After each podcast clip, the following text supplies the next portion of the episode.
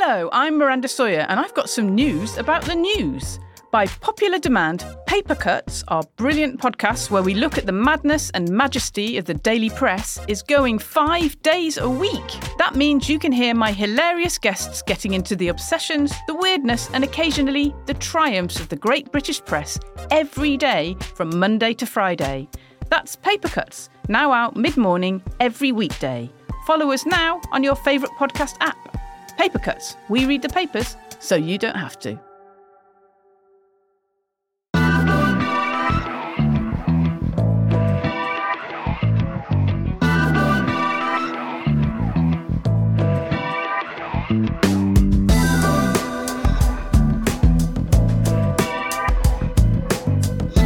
Hello and welcome to The Bunker. I'm Seth Thévoz. The Republican majority in the House of Representatives recently filed articles of impeachment against President Joe Biden. Prominent Trump affiliated members of Congress, such as Marjorie Taylor Greene and Lauren Boebert, introduced a raft of articles of impeachment on everything from Ukraine conspiracy theories to the evacuation of Afghanistan to the COVID rules. In other words, straightforward political differences have now been given as reasons for impeachment. Supporters of the impeachment bid argue that it is merely tit for tat after former President Donald Trump became the first in American history to be twice impeached, although he, like every president before him, was acquitted when the trial reached the Senate. Joining us from Canada to make sense of it all is Jason Opal, Professor of History at McGill University. Welcome to the bunker, Jason. Thanks very much. Could you um, maybe tell us something about how the process of impeachment came about, uh, maybe to be embedded in the American Constitution, and why? Certainly. So, impeachment itself, the word traces back to not long after the Black Death in England, but it was very rarely used until the revolutionary period in England in the 1620s and 40s. And there were over 100 impeachments. Then it went away for a while and it was sort of reborn right around the time of the American Revolution. So the American revolutionaries from the 1770s to 1780s were particularly concerned about abuses of executive power. Obviously, the power of the king, but especially of the ministers around the king. Um, so, unaccountable persons. And that's how impeachment became such a part of American revolutionary thinking. I mean, generally speaking, the, the definitional elements of impeachment is that it's a way to remove someone who's otherwise unremovable right? So it's, the, it's the legislature's approach to executive power, to placement, to people in the court, traditionally in England. And in the United States, the real concern among the revolutionaries was how to restrict such power. So, long story short, there was an impeachment hearing in 1786 in Britain about William Hastings for mm. misuse of, of, government power and maladministration in India.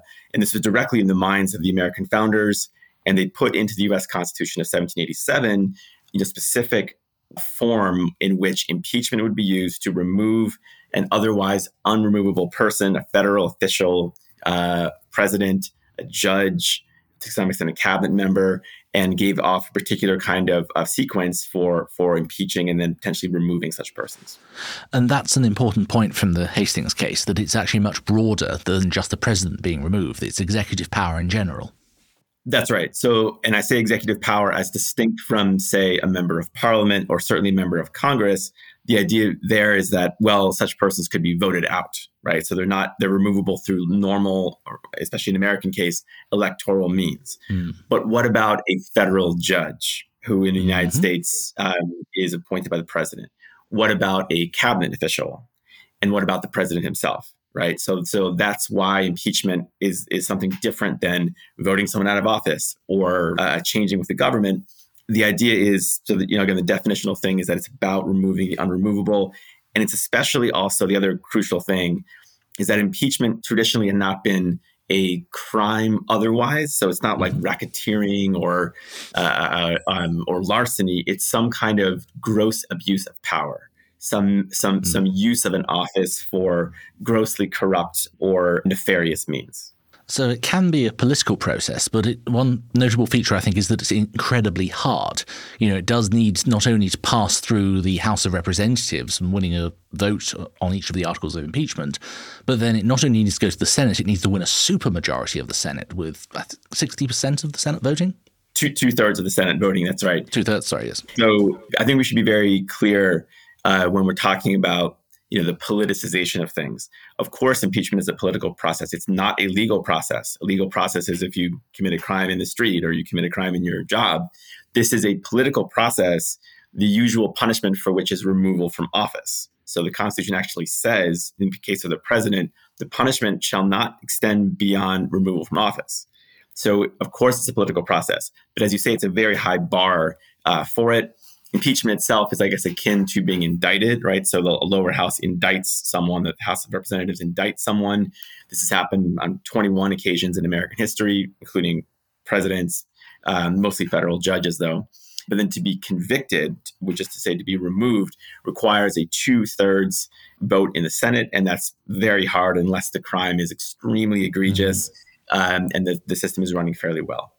Now, American politics was incredibly stormy throughout the 18th and 19th centuries, but it was only in 1868, so you know, over nine decades after the Declaration of Independence, that they had the first impeachment trial of a president with Andrew Johnson. Um, maybe you could tell something on how Andrew Johnson's trial set precedents and how it framed our understanding of impeachment. Certainly. Um, just a quick thing, though, I would say that you know prior to 1868, there had been a number of impeachments, but they were of one was of a senator, that was actually the 1st mm-hmm. one, and the rest were of federal judges, mm-hmm. um, some of which were actually removed. But in any case, yes, 1868 is when the first president is impeached. Um, this then sort of sets in motion Article 2, Section uh, 4, which says the presidents can be impeached for, quote, treason, bribery, or other high crimes and misdemeanors. So Andrew Johnson is technically impeached, because he was violating this tenure of office act. But what it's really about was that Andrew Johnson, who succeeded Abraham Lincoln after his assassination, Andrew Johnson was not enforcing the results of the Civil War, put very frankly. So the Southern uh, secessionists and former slaveholders were basically trying to reassert control over the former Confederacy, and Johnson was letting them the hmm. US Congress was not letting them, and he was impeached for uh, refusing to abide by Congress, which wanted to remake the South to protect the, the formerly enslaved peoples and to integrate the South into the United States in a new way. And Johnson wasn't letting it happen. So he was indicted on 11 different counts. Most of them refer to this Tenure of Office Act, but it's basically saying he's failing in the most basic duty of the president, which is to take care that the laws are faithfully executed and that he's abusing his office by removing people um, who only Congress can appoint. Mm-hmm. And he came extremely close to being he wasn't he was impeached. He came extremely close to being convicted in the Senate, uh, only one vote shy. As for precedents, though, I would say the precedent is that the results of the Civil War were not fully executed. The laws were not duly executed, and the United States is still living with the results because it took another 100 years for uh, Black Americans to receive even the basic political equality. Um, and that's largely, not entirely, but it's it, substantially because Johnson escaped removal. So I don't know that it really set a precedent in terms of the process itself. It set a precedent in terms of what the political settlement of the Civil War would, would be. Would it be fair to say that impeachment didn't seem likely for any US president for over a century after Johnson? I know there were some attempts, but they didn't seem to get very far that's a very fair statement. So there had been there was a few fairly uh, dicey issues of corruption in the 1920s, for example, but there was no serious move to impeach a president. I think I might even go further and say that impeachment had become so rare and, and, such a kind of it was understood that there was an exceptional moment after the Civil War and that it had really receded into the, the background of American politics and American life. Yeah, I mean that's what I was getting at, I suppose, with the question about Johnson as a precedent as well. In that um, there seemed to be a, a, consensus that the one time it had been tried, even though there was a very strong case, it still fell a vote short. And then you get these things like an attempt to impeach Herbert Hoover a month or so before he's due to leave office anyway. Um, can you then talk to the next sort of big case in the early 70s about Watergate and how what was called a third rate burglary became a national trauma and the sort of shadow that that cast? Yes. So it's really a remarkable story in the sense that Nixon, Richard Nixon, had just crushed uh, his Democratic rival in 1972. But for reasons that Nixon biographers can explain, he just always had to kind of go further and win more and, and control mm-hmm. more. So there was this third rate operation called the Committee to Reelect the President, which did all kinds of sort of shady things. um, including uh, break-in of the Democratic uh, National Convention and the Watergate Hotel in Washington D.C. All right, so how does this become an impeachment inquiry?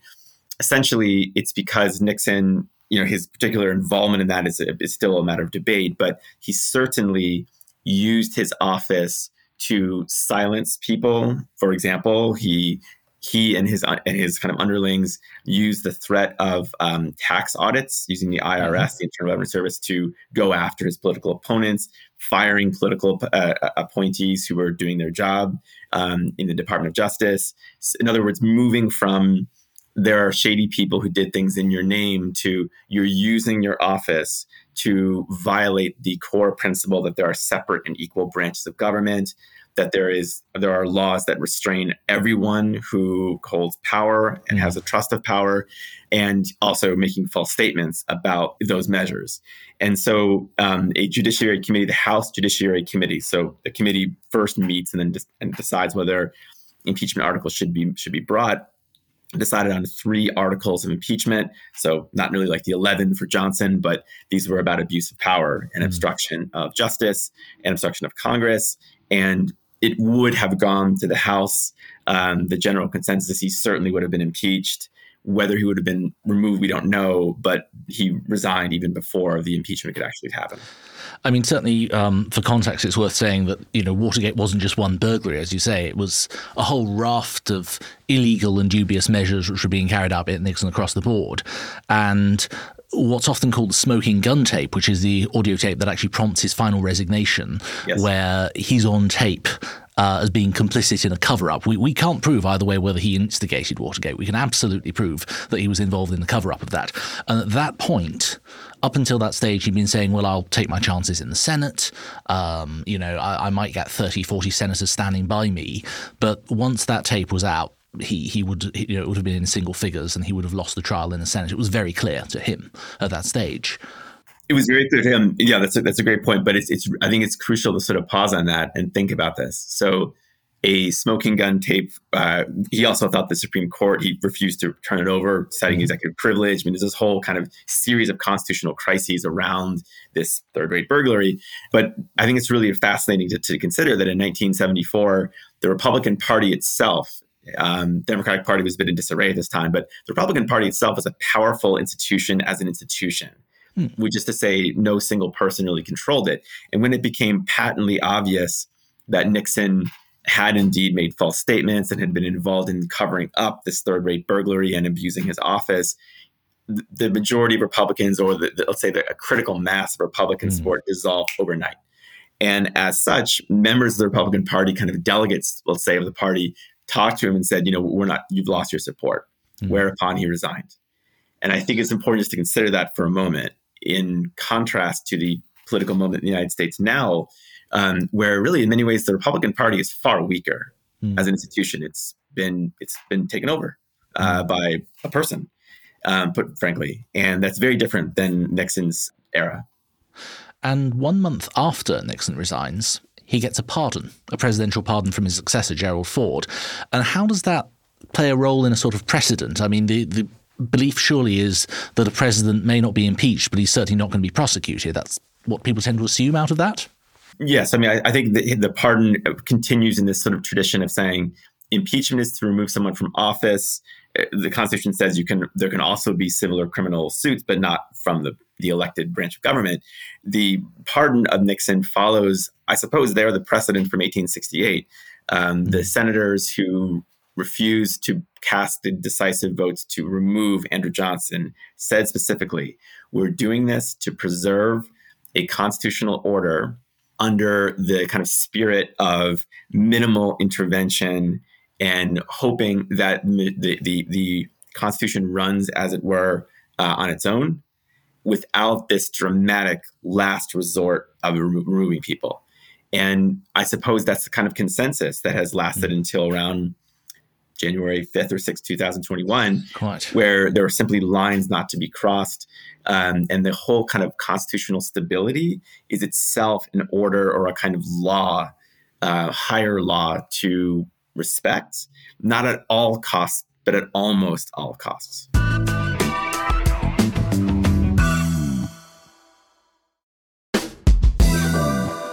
why has impeachment been so much more likely since Nixon? I mean, presidents like Reagan, George Bush Sr., George W. Bush, they each faced attempts to impeachment, even though they didn't get very far. So I think there's a few things going on here. And again, just to, um, sorry to be the annoying historian, always wanting more details, but it, it is, of course, it's important to note, I think, that if you look at impeachments overall, again, including mostly federal judges, um, in one case, a cabinet member, and then the president's just being the small number on top of that, mm. I wouldn't, I don't think there's, you, you would see a real pattern up through the 80s in, in that, you know, so there were, there were, there's a small number, but they're not, it's not out of whack over the last generation. What is different, as you note, is that since the well, I'm not saying it's because of Watergate, but since the 80s and certainly since then, impeachment has gone from a nearly unthinkable, you know, uh, only in the mo- in the event of the unthinkable, to a a fairly conventional form of political warfare hmm. um, or political brinksmanship that has become the norm. Yes, would it be fair to say maybe that it's more acceptable or less uncommon for a rogue member of Congress, at the very least, to say, I, am going to be looking at articles of impeachment? Yes, that, I mean that's fair to say. That so it, it, there's been a taboo broken. Let's say so. So you know, rogue or extreme members of both parties, but it's more the Republican Party, mm. uh, which is definitely polarized more so, and or do this in a different way than the Democratic Party. Um, can not only say these things but get political hay out of them for a number of reasons that have to do with most districts in many states no longer being competitive, and therefore mm-hmm. only the most extreme win because they, are the ones who win the primaries. Um, so that taboo has been broken, um, and I think there's other things going on about the nature of executive power. How much of a turning point was the impeachment of Bill Clinton in 1998? Because he was only the second president to be successfully impeached. That's right. Um, so I would say it's a huge turning point in the sense that the, the, the idea of the legitimacy of the opponent really started to fall off, and especially among on the Republican side, uh, mm-hmm. that the idea being that the, the, Democrats are simply you know not legitimate foes, um, that they're not legitimate office holders. It's not to say that that that, that Bill Clinton didn't do um, nefarious or corrupt, maybe even criminal things. Specifically, he was covering up or may well perjured himself uh, and obstructed in some ways Congress's investigations into uh, extramarital, uh, actually two extramarital affairs, or at least alleged affairs. And I suppose the distinction with the Nixon case is that Clinton was covering up, let's say, his own failures of uh, um, personal restraint and morality as distinct from the electoral process and hmm. uh, the holding of power. Hmm. Um, but nonetheless, that that process, uh, 1998, 1999, was um, a real moment in the sense that the very kind of grenade throwing style on the right um, became the prevailing one, and mm. I think hmm. now has really, really taken over that party. Right. And of course, most recently, uh, before the current impeachment, Donald Trump was twice impeached.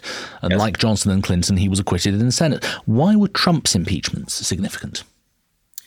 I think Trump's first impeachment, which has to do with his attempting to pressure uh, President Zelensky of Ukraine to investigate his political rival, Joe Biden, that was significant because it's really the first time I think that the issue is about foreign policy. It's about the, you know, the nature of the president using the of the, the powers of the presidency outside the United States. That's quite distinct from mm-hmm. from previous presidential impeachments. Mm-hmm. It's distinctive also in the sense that if there was to be a smoking gun, the transcript of the of the conversation with Zelensky didn't become a smoking gun. It did not garner the same kind of reaction among Republicans. I think, though, that that impeachment, the first impeachment, it just didn't garner enough kind of passion and support, even on the Democratic side, because at the time, it's hard to imagine this now, Ukraine seemed like a fairly marginal issue in American life. Mm. Um, so, you know, I, I think it, it didn't quite get the same kind of resonance. In my opinion, though, the second impeachment is vastly more significant. And it, I think it will be, we will look back in 50 or 100 years and see the second impeachment as um, perhaps equally significant as the Johnson impeachment. That is a mm-hmm. real moment of profound historical change that would shape things for generations. Yes, and I suppose um, although they're a totally separate process, the current criminal proceedings around that are really an extension of all of those issues. Yes, and again, the Constitution is very clear um, that, it, that the impeachment itself shall only extend to removal from office, but the person impeached can also be tried. Mm-hmm. But the key thing is they can only be tried in a legal process separate from the elective uh, members of Congress, which is to say, you can be pursued in a legal matter if you committed a crime on the books as distinct from a high crimes and misdemeanors that can be defined by Congress when it impeaches someone. I made my views fairly clear in the opening introduction, but what do you make of the current attempts in the House to impeach Joe Biden? I mean, what do they say about American politics today? I think it really is a story about the Republican Party. Um, the, again, the party that was so institutionally strong two generations ago or generation ago is far less so now. There are very few structural limits on radical um, far right conspiracy theories of the kind that there were, you know, a generation or two ago. So it's a story of electoral polarization.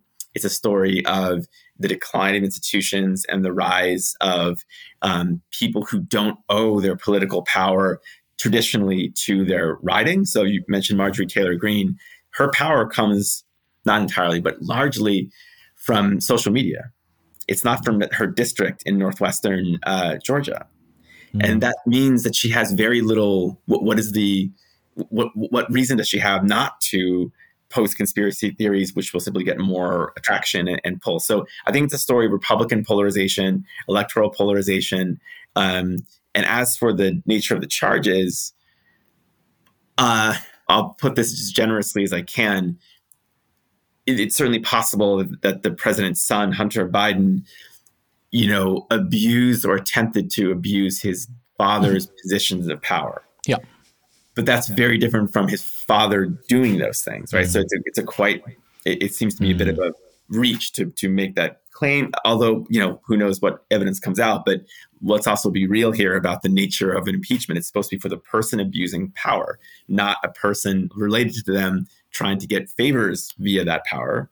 And as for the retreat from Afghanistan or the responses to the COVID pandemic, which mm. Mr. Biden inherited, that is, I mean, that, that's just a, a new thing. That, that, that, that is a bridge farther than any yep. previous impeachment because it is not related to the misuse or maladministration of power. It's about a political mm. decision or um, political uh, processes that every president faces.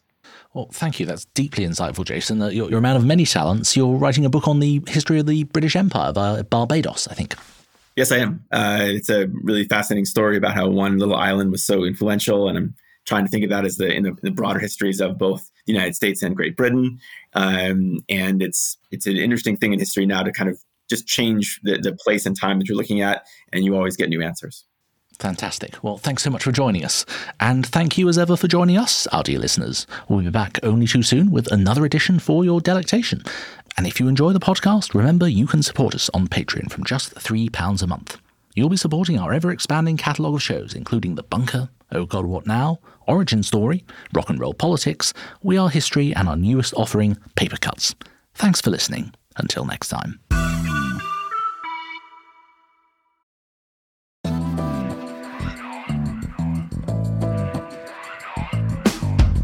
The bunker was written and presented by Seth Thévoz. The producer was Chris Jones. Audio production was by me, Simon Williams. The managing editor is Jacob Jarvis. The group editor is Andrew Harrison, with music by Kenny Dickinson and artwork by James Parrott. The Bunker is a Podmasters production.